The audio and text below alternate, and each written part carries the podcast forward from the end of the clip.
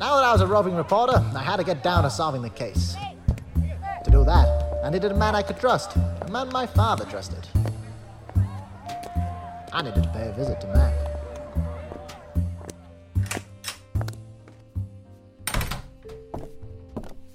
We're closed for the day. It's 1 p.m. I don't tell you how to run your business. The name's Mac, right? What's it to you, kid? You accusing me of some sort of crime or something? No, no, nothing like that. I believe you knew my father. Sold him cigarettes in the day. You're Scoop Senior's boy, eh? What are you, 19 now? I'm looking to buy a cigarette, Mac. A single silver serpent, if you have one. buy him by the single. Like father, like son, I suppose. How's the mother? Dead. That's why I'm here.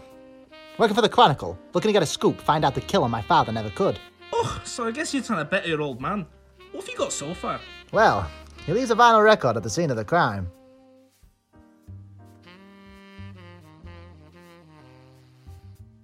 Is that it? It's early days.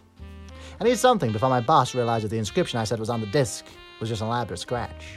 He had a lead, you know, your father. He did? Yeah, some guy at the swing club bragged about bagging some schmuck down by Canyon Creek. Interesting. That's where the killer at Canyon Creek did most of his killings, down in the creek by the canyon. I'll check it out.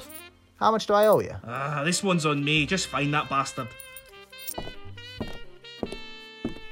Oh, Scoop. What's he go by? Mac.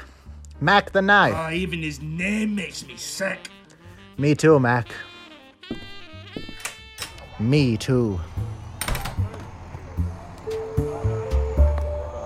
Questions, more questions. Seemed I had to check this guy out down by the swing club.